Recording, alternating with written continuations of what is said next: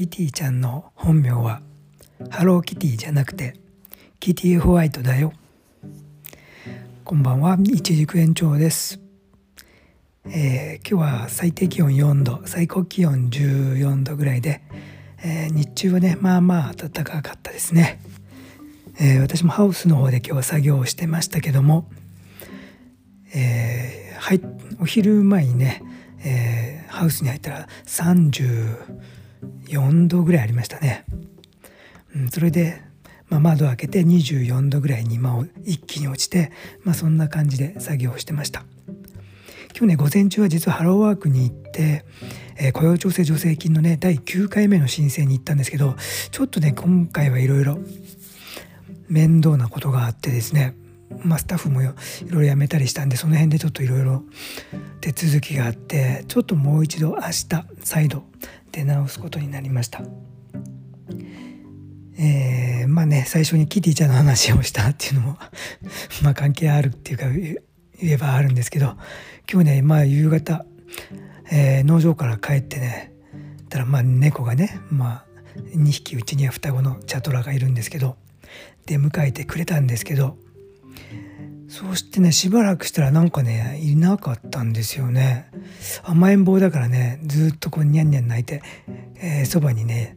こうなんか訴えていつもざわついてるんですけどなんかいないなと思ったらなんかでもリビングの窓が開いてたんですよね。でまあ今までねこっち、えー富士山の麓に引っ越してからも23回脱走してたんでね結構脱走癖があるんですよ。窓開けてるとねいつも外に出てねこう網戸とかをねこう引っかいてね脱走しようとかしたりそういう、まあ、男の子なんでねあの脱走癖があってですね。今日もねなんかドドアが開いてたのか知んないけど鍵を自分でこう回して開けたのかちょっと不明なんですけど2匹ともねいなくなっててねやべえと思って。でうちのね2匹がかなりね性格が違うくて特徴があるんでね兄貴のね金太郎の方はね、えー運動神経もいいけど結構ね虚弱体質でえっとね、うん、いつもねこう放たれたり目くそがついてたりしてるんですけど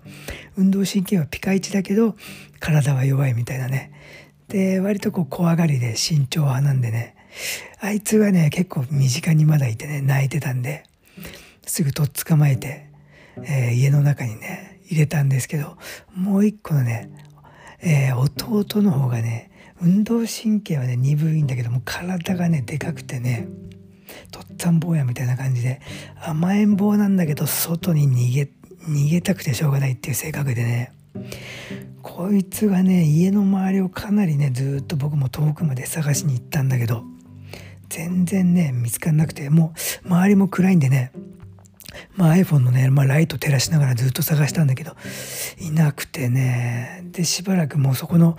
脱走した窓をずっと開けてまあ家のね明かりをつけてずっと待ってたんですけど